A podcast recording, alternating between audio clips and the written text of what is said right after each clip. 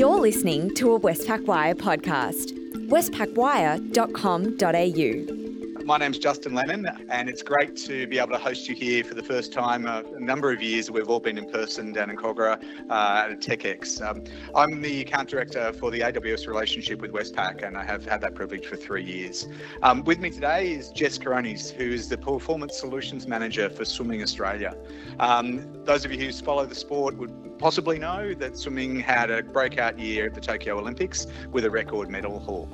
AWS had a small part in that to play, and today we'd like Jess to share some of her story, um, the story of Swimming Australia, uh, the, the performances they've had.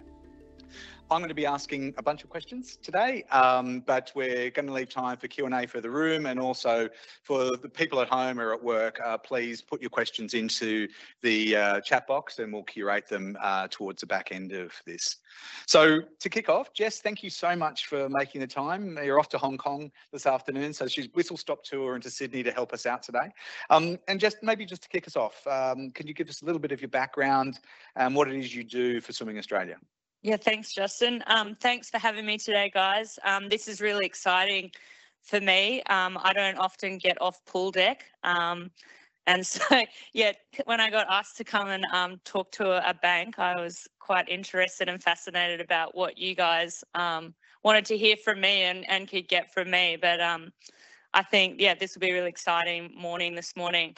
Um, so yeah, my background um, is in sports science. Um, I'm a biomechanist by trade, and for those of you that don't know what a biomechanist is, basically um, what we do is we analyze um, the movement of the body. Um, so it's about trying to improve performance um, and prevent injury through the way that the body moves in sports performance. So I started um, in Sydney. I went to the University of Sydney um, and I studied um, human movements um, and a Bachelor of Education.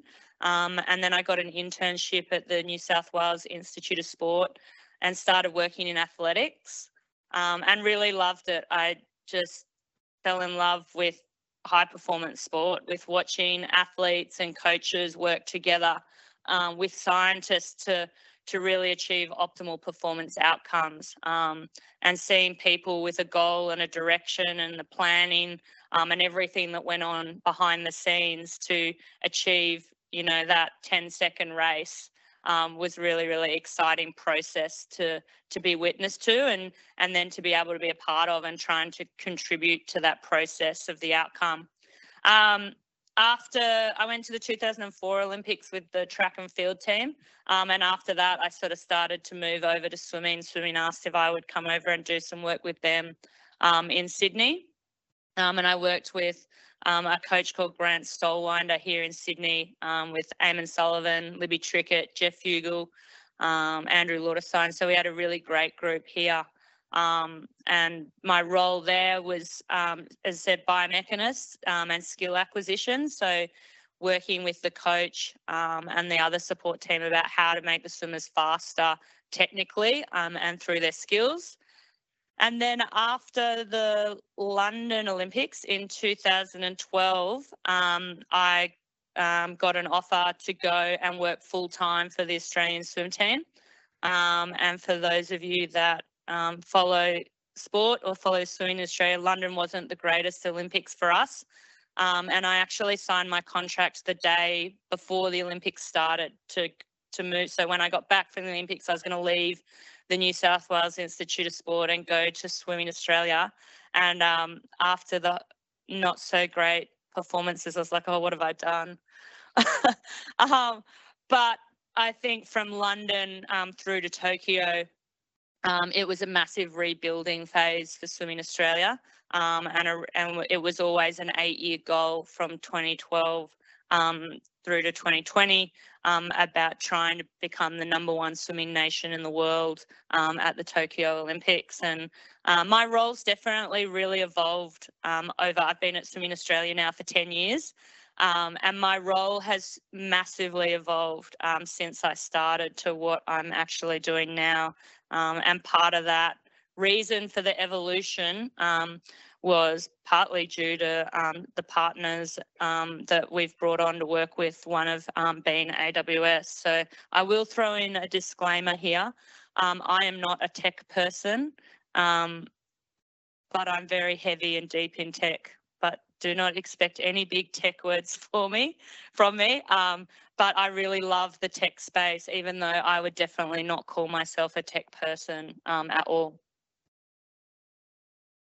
Great, thanks for that. Um, so let's go back to the start of the journey. Uh, I guess coming out of London, um, the rebuilding phase, and I guess there was a, um, you know, swimming hugely competitive, a huge participation rate, certainly in Australia, um, and great opportunity. Therefore, um, where did you start? What did you know about the cloud? What did you know about any of the cloud players? How did how did this come about? So this is, um, yeah, well, I'll go back to my disclaimer. Um, I knew nothing about cloud. Um, when we started the rebuild phase after um, after London, um, we more sort of we weren't moving into tech at that point, um, but that was more around um, staffing process, more around I think making sure we had the right support team around the athletes. Um, where when an, an, athlete's training in their daily training environment, they'll have a team, they'll have obviously their coach, their head coach, who's the most critical person in the team, that's the team leader, um, but they'll have a support team around them of like 10 to 12 people that be made up of biomechanists, physiologists, physios, doctors, um, Pilates instructor, everything, psychology, um, all working around them. And so, what's one of the things we looked at is like making sure that these that a they had a, a support team around them um, and we brought some new people into the sport um, and making sure that we probably had got away a little bit from the attention to detail in the high performance of the sport. So we went back and looked at that um, more so in the way we were training um, and the attention to detail in the training and the design of the training plans. Um, and then it was in i think it was a around 2018. Um, the our then CEO at the time, Leigh Russell, sent um, an all org email out to say that um, we had signed a partnership with Amazon. Um, I said, "Awesome! I love online shopping. This is so cool." I was like waiting for gift vouchers to go online shopping. Um, I didn't know what AWS was. I had never heard of it. Um, and anyway, in the email, basically there was a link to some work that AWS had done with the F1, Formula One. And I clicked on the link and I was like, whoa, I'm like, that is really cool. Um, and it was just a video of how F1 were utilizing data for their racing performance to improve, to understand and improve performance. That's the basic crux of it. And I just thought that that was so great. Um, at, coming from a science background, um, I do like numbers. Um, and so that really, really resonated with me. And I just started to dream really, really big um, and thought, like, imagine if we could do this in swimming. And um, swimming really is um, the number one sport at the Olympics. It's the biggest sport, it's the blue ribbon sport at the Olympics. Um, and I think everyone will know in Australia, um, the swimming team is really highly revered. And um, you know, there's a lot of pressure to perform in swimming, and the Australian public love it when um, the Australian swimming team is winning, and um, they don't love it so much when we're not winning. So um, it was really exciting to be a part, um, to be able to challenge a shift and, and challenge change in the sport. So, where did you start? How did you uh, come to terms with matching yeah, that vision to, sure. to, even the first steps? When when I realised it wasn't online shopping, um, the first thing we did, the first engagement we did with AWS was um, a working backwards workshop. Um, and we all flew into Melbourne. We went to Melbourne to the AWS offices there, and they brought in a whole cross section of people from swimming. There were sports scientists like myself, there were coaches, uh, there were uh, parents, there were fans, there were technical officials, huge cross section of people that were involved in the, the community of swimming. And we went through around what was possible, what the art of the possible, what was potentially some things that AWS could help us with. And then we broke into smaller groups and we had to brainstorm ideas around and some blue sky thinking about, you know, what what could we do? Um, and I was kind of lucky. I had a bit of a head start on the rest of the room because I once I'd seen the video on F1, I did a little bit more googling um, and searching to try and understand what AWS did. Um, and so I knew where the potential was. So when I, um, with the group that I was broken into, when I suggested some projects and ideas to uh, be brought forward, um, I think I had a bit of a head start because I kind of knew what the potential was. And the first project um, out of that day that um, got brought up, got sort of, I guess, put forward as feasible um, was the data lake. Um, I work in the high performance unit, um, so we're very focused on the performance, the coaches, and the athletes, and we're on pool deck. Um, we also have a, a, commercial side of the business. Um, but this first project, the data lake, was really focused on the high performance unit. Uh, and for me as a scientist, as I said, I work a lot with numbers, with race analysis numbers, training numbers, um, competition numbers, but everything was really manual for me. I spent a lot of time um, on Excel, a lot of time just searching on web pages and pulling numbers off web pages and putting them into my Excel spreadsheets. Um, and uh, so a lot of manual processing, um, really siloed data. My training data wouldn't speak to my competition data. I had to draw some parallels and try and get people to understand them, but the data couldn't do that itself. And um, this wasn't just my problem. Um, there are we've got probably 60 sports scientists around the world, around sorry, around Australia, working in all of our high performance programs with the coaches. So this was a common um, challenge for us. Coaches always come to us with questions about how do I make my swimming go faster? What's the fastest turn in the world? Why, when they swim at a stroke rate of this, does their velocity drop to this? And so we use this data to answer those questions. The slower we are with processing the data to get the answer, the less relevance the answer to the question has. So if a coach asks me a question on Monday and it takes me till Friday to get the answer to them because I'm trying to sort through and just find information, um, it doesn't matter. It's kind of like gone. We've missed we've missed the point.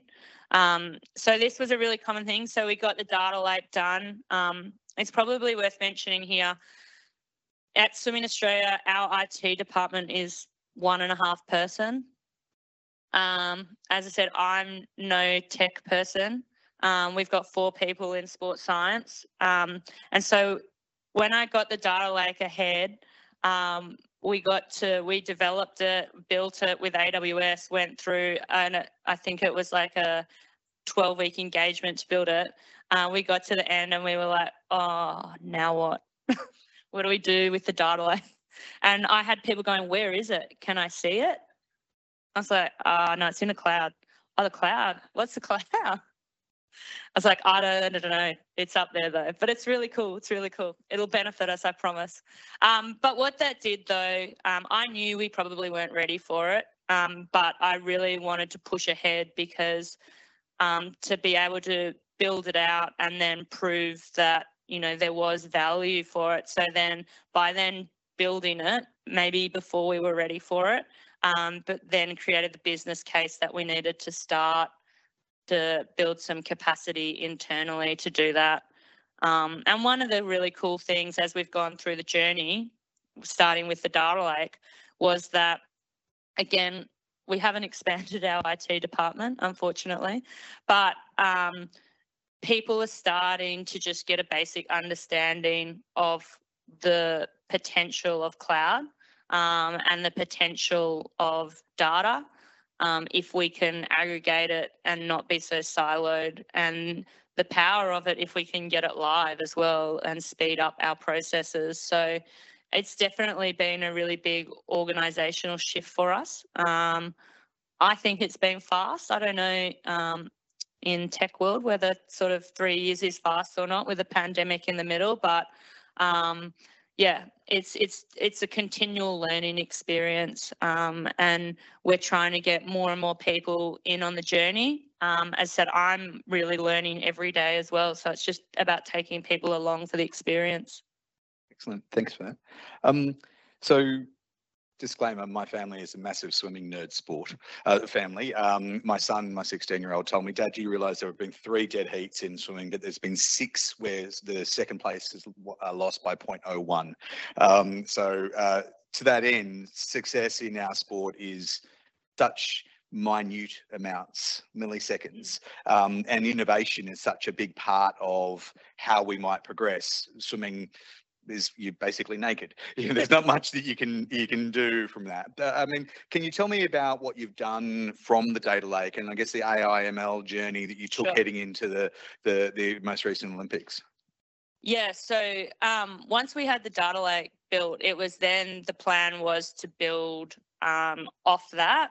Um, I guess uh, prototypes or um, demonstrate the value in it through designing different tools that would utilize the data that was now in the data lake. And um, so one of the ones, the big one that we did leading into Tokyo um, was called the Relay app.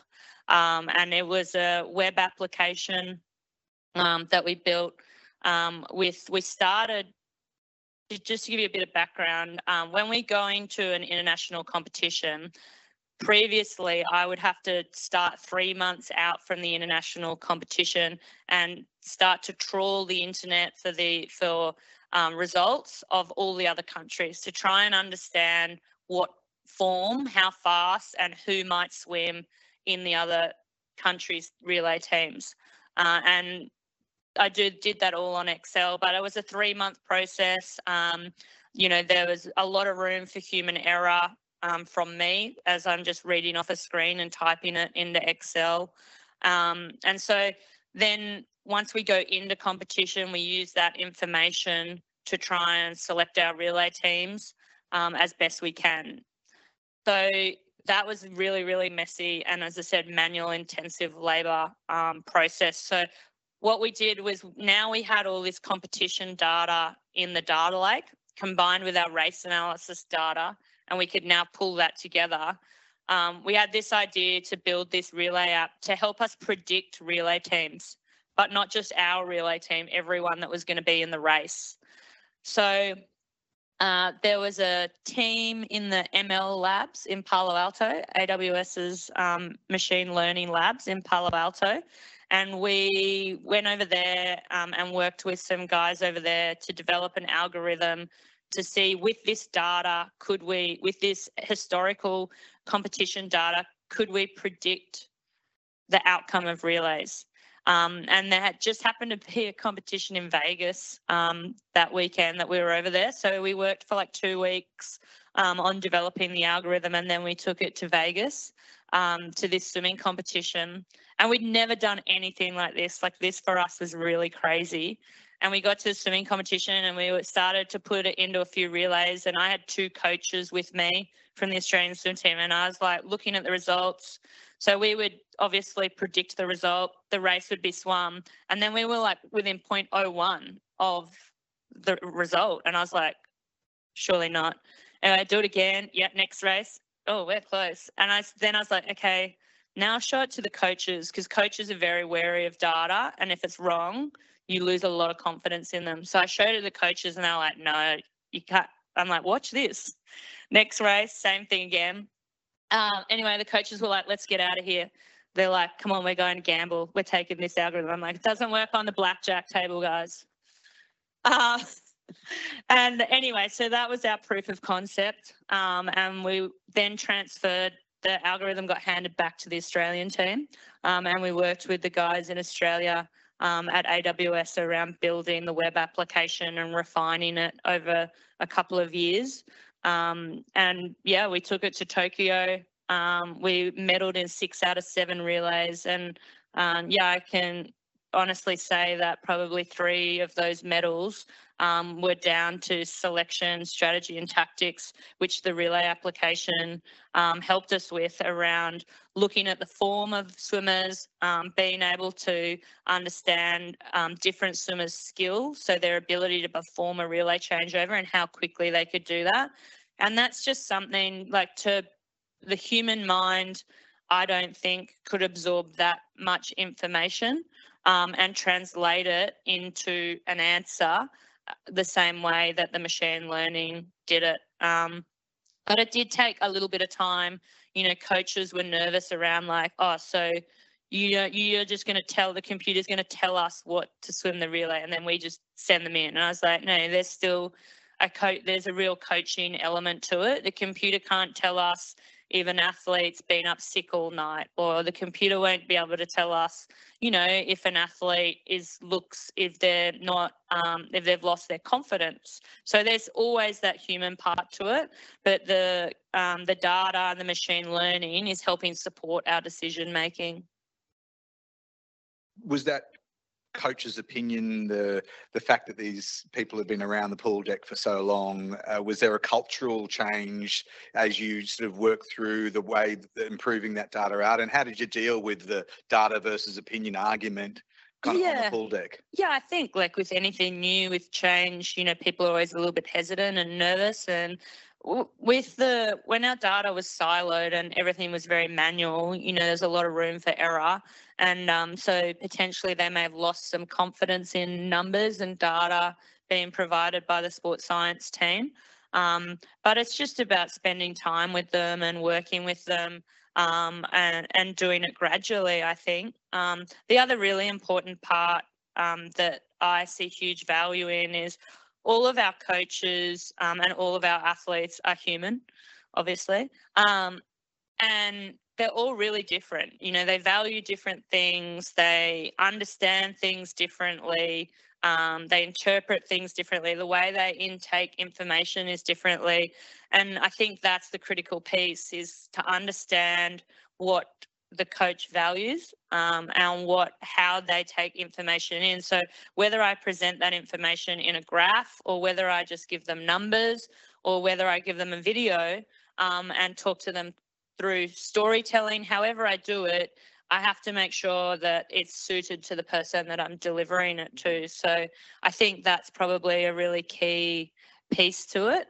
Um, the data is only as good as how you apply it and interpret it. You know, we could have huge, I mean, uh, we do have astronomical amounts of data, but I don't, I would say, I think at the moment, probably we're only probably using maybe 40% of it effectively. Um, and that's one of our goals into the future is not to continue necessarily to get more data, but to make sure that the data that we have, we're maximizing the potential out of it. Hmm. Excellent. And for from what you've done thus far, have there been any unexpected results that from the anal- analytics that you've taken that is kind of nobody kind of saw coming?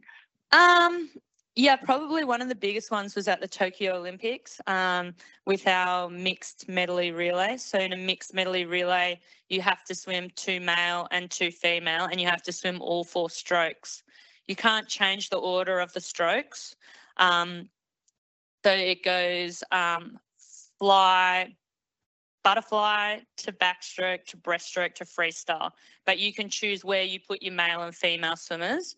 Um, so that's quite it's a it's a newer event um, in the program um, but it's quite tactical. You know do you start with two men at at the front and you're going to get a massive lead but then when you put your two females in if the americans have got two men in last there's females like they're going to have men's you know swamping them. So um, there's a real tactic and strategic um, part to the mixed medley relay.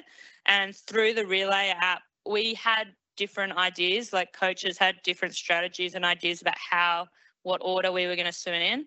Um, and then when we ran the scenarios that the coaches were coming up through the relay app, um, it suggested something different to us um, that we hadn't really considered.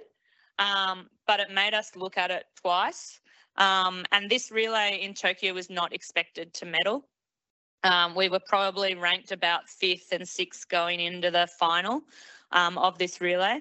Um, but yeah, by running the information through the machine learning and then considering what the output it was that it was telling us, um, and we talked about it and discussed it a lot. Um, but we ended up going with what the computer um, was telling us, and we won a bronze medal in that race. So that was a huge outcome for us. That you know, who knows whether we would have got the same if we swam it differently, but um, definitely I think the coaches could really see value in it. Um, and they're off, always going to me now like, oh, can you get that Amazon thing out? I need to, I need to look at my relay strategies. So, um, yeah, we're really lucky in Australia, um, obviously with our history in swimming. Um, our coaches are really, really experienced and have really, really deep, rich knowledge and understanding of swimming. Um, and so it's about with the data, it's about then make it's probably not huge shifts that we're seeing, but it's about learning and improving every day. And I think the data helps guide us a little bit with that. Um, it gives us a little bit of direction, but it can also give us a lot of confidence that we're actually heading in the right direction. And more often than not, it actually supports the decision making that we're that we're currently making. You know, as I said, our coaches are really experienced and really um, well versed in swimming and understanding. So I think more often not than not, it's supporting it. But occasionally, like with the relay example, um, it might send us on a bit of a different path.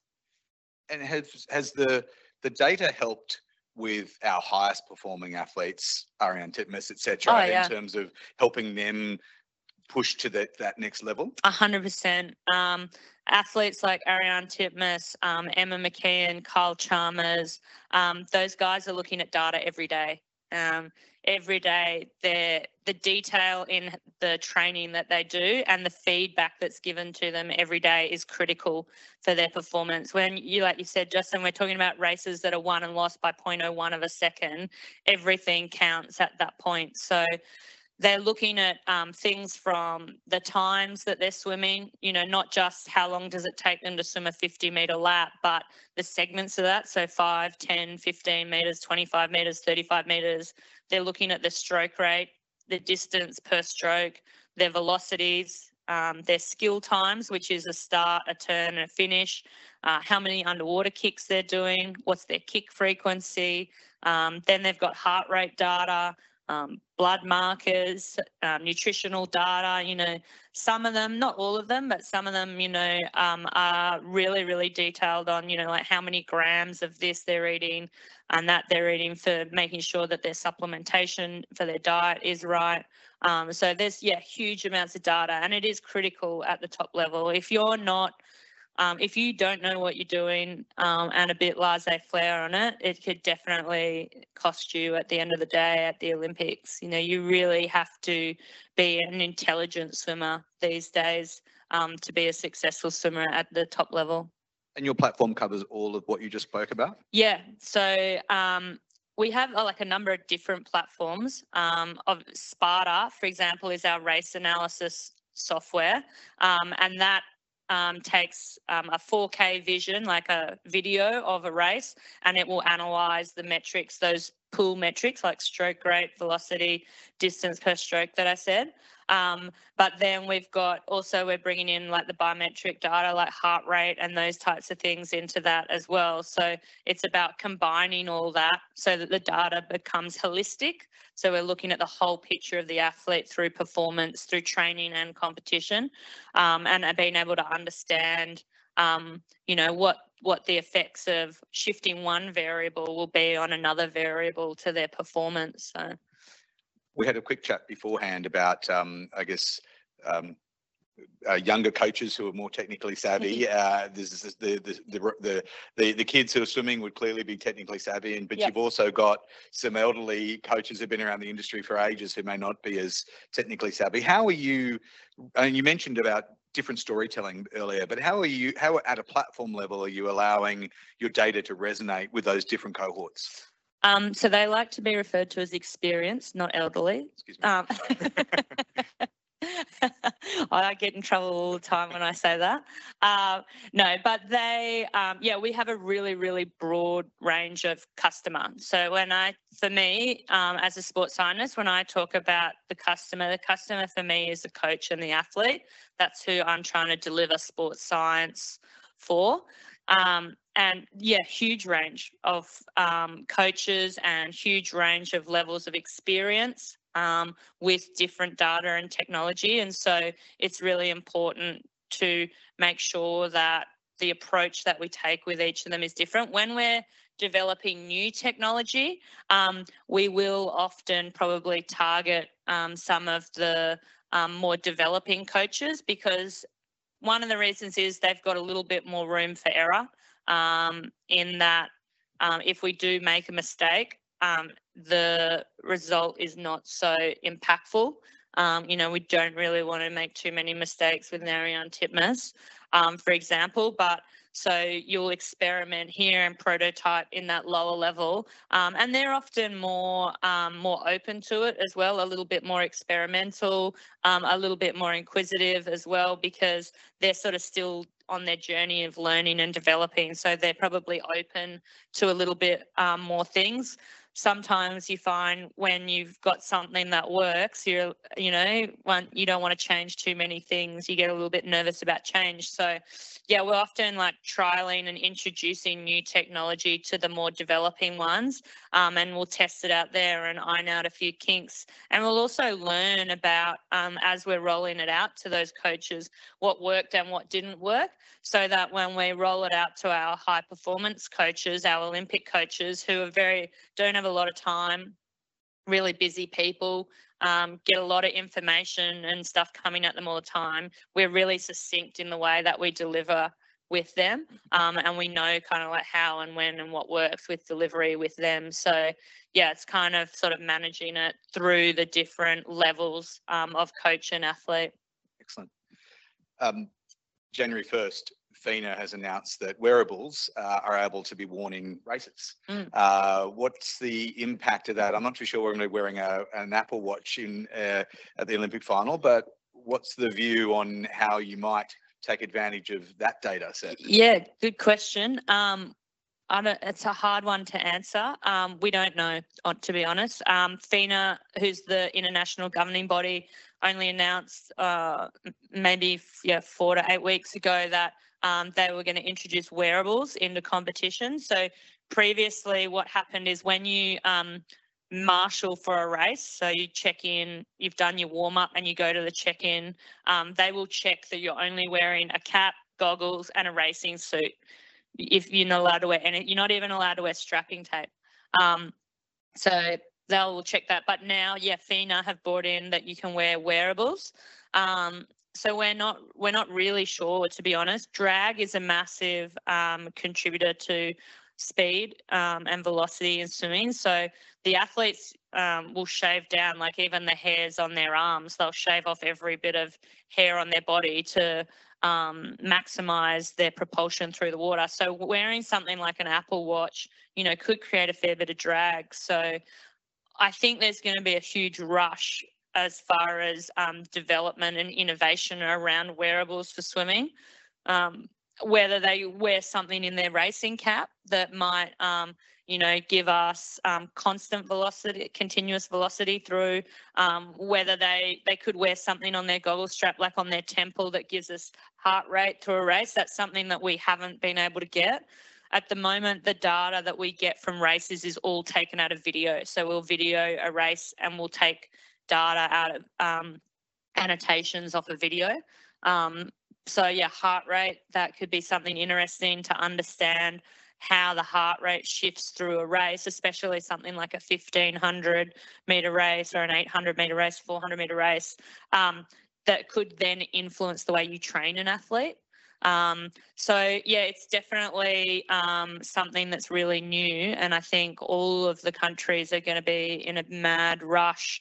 Um, I'll be really interested, to be honest, to see yeah like where it goes and and what people come up with because i think it's it'll be up to the creativity really of who you're working with to what's sort of developed and innovated absolutely switching gears slightly, uh, the the the aspiration of, of many kids who have learned to swim through to teenagers looking at the, the, the Australian swim team. Uh, how are you seeing what you're developing for that group and that cohort moving down into the into lower level clubs and and coaches and, and parents and, and Yeah. kids themselves? Uh, definitely the introduction of video, the use of video. So, um, how we use video feedback um, in training on the training pool deck. Um, that originally it was kind of like non-existent, um, but now even in club programs, um, you know, coaches are able to go and you know with the development, even just a GoPro, you know, they're able to use a GoPro to give now and an iPad um, to give visual feedback to athletes, which is really important. So that's been a really big shift in coaching. It might seem like a really simple one, but it's it's definitely been, I think, a really big cultural shift um, in the way that they're coaching and giving feedback to athletes at all levels, um, right from grassroots up to high performance. Um, and I think you see, you're sort of seeing now um, probably the understanding on the on the importance of detail um, you know, understanding around knowing how fast your start is, knowing how fast your turn is, knowing how many strokes you take in the first lap and how many strokes you take in the second lap, things and variables and metrics like that, and coaches learning um, how to coach them better. I think coach to those metrics. Um, and it's definitely becoming probably a little bit more individualized. Probably the other shift that's really been influential from that started in high performance and has gone down to grassroots has been around physiologically, around how athletes are trained. So back in the day, um, it just used to be, you know, more is better and harder is better. Now we're learning um, through science. You know, there are a lot of different ways to develop someone's physiological capability and capacity, and also that um, how you develop someone's physiological ca- capability and capacity really depends on the individual too. You know, people's humans' physiological makeup varies. So we could have um, Justin and I could be swimming the same event. We could both swim the 100 meter freestyle, but we might train for it completely differently, but we're going to get the same outcome. Um, and I think that's been a real change. You're seeing um, swimmers racing a lot more and probably training less. So, uh, as I said, back in the day, it wasn't uncommon to see swimmers doing like 100k weeks. Uh, now, like a distance swimmer would be doing, you know, like 80k would be a big week for them. And now sprint swimmers, um, some of them are doing, you know, 30k weeks, 40k weeks. So. What's been have other sports around Australia and around the world been watching what you've been doing and and looking to replicate? Uh, and is it replicable um, and are made available to them? Yeah, um, no, it's not available to them. It's ours. Um, but um, no, they see what we do, um, and definitely um, we watch what they do as well in the swimming world. We're always got a very close eye. The Japanese are always very innovative um, and a very tech savvy country, so we're always sort of looking across to see what they're doing. Um, the Americans, not so much, interestingly, um, not in swimming anyway. Um, and I think that's because a lot of their swimming comes out of the NCAA university programs. Um, but uh, the Netherlands are very, very heavy um, in tech in swimming. So we look at what they're doing. And generally, we do share. Um, it, you kind of normally, though, you'll develop something, wait till you've had impact in performance with it, and then you'll already be halfway through the next project and onto something else when you start to share it with them. Um, and then I think um, probably like other sports, definitely. I know I'm going to speak to Cycling Australia. Um, their other sports in Australia are very jealous of our partnership with AWS. And um, they often get comments from their coaches, oh, can you just do what swimming are doing? And they're like, we don't have AWS. We can't do it. So um, I one of the things that has been well is going to be like an educational process is understanding what it actually takes to develop these tools and technologies that uh, the the ultimate goal is to make it look really easy and make your life easier and faster and you should just be able to maybe do something at the flick of a switch. But there's a lot of, of lot of things that go on behind that to create it so that it can just be a flick of a switch for you. Um, you know when we work with aws we're often you know in we've got you know a project team of like 12 to 14 people working on it with us. So and i think that's you know all like all behind the scenes but often people don't see that and so that will be one of the things that as we go through the process will be really important to educate people around and just they don't need to know the detail but just to have an understanding um, at a high level of sort of what's involved my last question before I hand to the floor, so please be ready. Um, one of Amazon's leadership principles is to think big. Um, unlimited money, unlimited resources, what do you want to do? What's the what's the think big for you in your role for for, for Swimming Australia? Yep, I know exactly what the think big is. Um, so I would like to see the race analysis um, be made live. At the moment, there's a process. Once we film a race, it'll probably take us about 30 minutes to analyze a race and get the metrics to the coaches. The reason I want to see it go live is uh, to get the information to coaches faster, but I want to actually get it out to the fans. Uh, I want to use it in. I want it to get to broadcast. Swimming is a is a really great sport, and there's a lot of detail and technique um, and information that goes on into a swimming race, but you don't really see it as a fan when you're sitting at home and watching a TV. Um, you know, you often hear the commentators talk about, oh, there they go, up and down the black line. Uh, it's not the most that no one crashes, you know, no one swims out of their lane. There's no fights that go on. Um, so, but there is some really, really inf- interesting information that can help tell the story of of that race. And so, I'd like to get that if we can get that live and get that into broadcast and use it for fan engagement. Um, I think it'd be really, really exciting for the sport.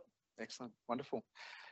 Okay, so uh, have we got some questions online? We're going to give uh, the online uh, opportunity first and then go to the room. So put your hand up and uh, I think we've got some speakers, some uh, speakers coming around. We do. The first question is from Jason Collins. He says, thanks for the great information.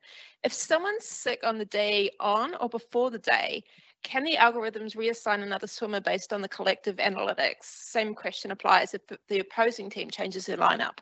Yes, we can. Yeah, so we do have the ability to um, manipulate the lineups um, and then we'll run the analytics over it to see what will happen. So that is a pretty common one. Uh, we might get an athlete that's sick or gets an injury in a competition and so we need to make a change to our lineup and we'll just, um, one of the great things that they've built into it, into the application is the ability for us to manipulate it um, and play out those scenarios so that we're still make sure we're putting the best team forward.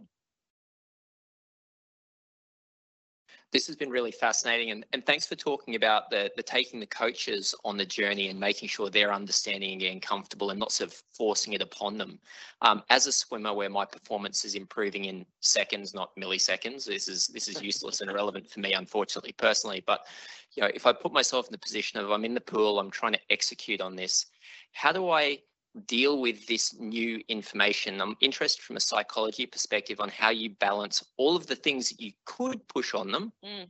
to what you're going to cherry pick and go, it's this one thing I want to focus. What's the shift you've seen in the coaching methodology now that you've got all this extra information? Yeah, really, really great question. And that's an area like I'm really fascinated in as well is around how do you know what information to give to them at the right time? And especially when you're in say like a pressure environment like the olympics you know during a training session you could probably give them a little bit more information um, because you can stop at points and discuss it but you definitely don't want to overload an athlete or a coach in that pressure situation in olympics. So you have to make sure that you're giving them the right information because you don't want to give them too much. So the little bit that you're giving them, you want that to be the most valuable information that you're giving them. Um, and that was, uh, funnily enough, that I'm trying to get to F1 to an F1 team to ask the same question. You know, like in an F1 race where the driver's in the car and they're mic'd up to the guys in pit lane. How does the guy in pit lane know out of all the information that he's getting, what to tell the driver. Because I'm pretty sure that driver who's going at, I don't know, 300 kilometers round a hairpin bend does not want to know, you know, like the heat of his tire. I don't know what he wants to know, but how do they um, under, know what to give him? So, what? How do you value proposition data? Um, at the moment, how do we do it? Is just by personal relationships. So knowing the individual, working with them over time, forming a relationship with them where you understand what they can handle, what works for them, what doesn't, uh, what do they like, what do they not like. It's definitely harder when you get like a new swimmer who you don't know. And then it becomes a bit of trial and error. Oops, I probably gave them too much information and they're panicking. Um, you know, we're going to have to wind that back next time or, or yeah. So, but definitely yeah, a really, really interesting um, space that I think we'll see more and more um, sort of research go into around yeah how do how do you know what and what to give them and when to give it to them hi it's a fascinating topic um, the question i kind of have in ai machine learning worlds there's always a concern of the learning bias the how the machine gets modeled is sort of biased by the subjects that are getting trained into the models. And if I think back to the whole bio selection, like rowing, if you weren't six foot five, you wouldn't be a rower in an elite sport.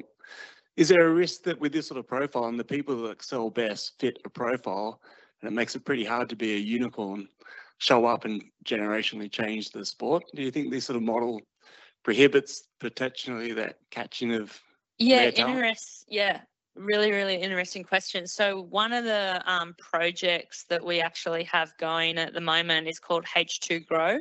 Um, it's another one we do with the University of Sydney, um, and it's looking at um, maturation versus performance of an athlete.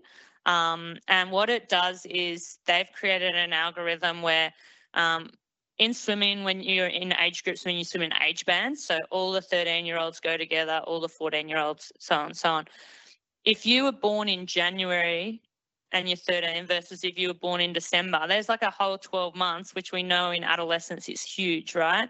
But the one that's born in January is probably going to beat the one that was born in December because they've just got 12 months extra growth and development. So they've worked um, an algorithm, which they've done on numerous sports. They've tested it in track and field and other sports where they run the algorithm over the end results based on date of birth, maturation, but also looking at peak height velocity, which is telling us whether you're an early developer or a late developer, and it will change the total outcome of a race. So I might have finished sixth in the race, but once we run the algorithm over it, I'm actually first.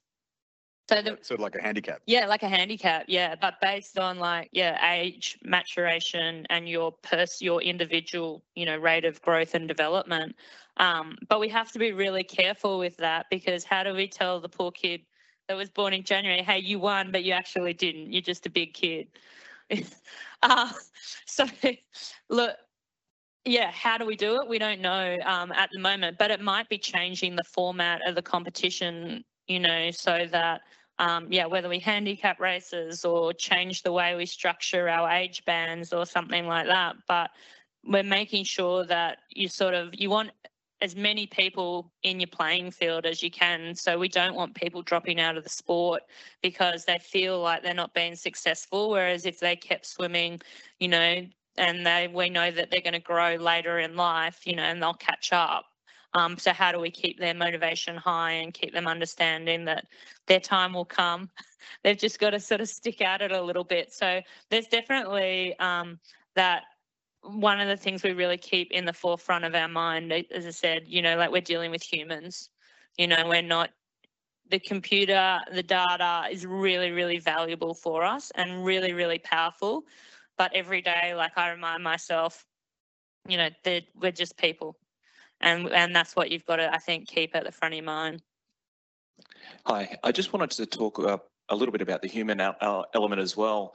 Um, historical matchup performance and athletes swimming against athletes that they swim against regularly. Um, what role does it does that level of analysis have where people swim well against certain other people and depending on the race that they can they're competing in and how does that input into the model or is that a factor that's considered in racing um yeah, good question. So we try to individualize it all. So even though we might have a, like a head-to-head matchup um, type of thing, that's where the probably the coaching intuition comes into it. So we will look at um, as far as like designing a race plan um, for an athlete, even no matter what the matchup is head to head. A really good example is um, Caeleb Dressel, the American. Um, he's been one of the fastest in the top two male 100 meter swimmers in the world versus Kyle Chalmers, who's also in the top two. And those guys go head to head all the time. We we know and we know exactly how Caeleb swims his race, um, but we design Kyle's race plan for Kyle because it's about getting the optimal performance out of Kyle's engine, you know, out of Kyle's body. Um, we can't design it to, um, you know, to match or negate Caeleb's swimming.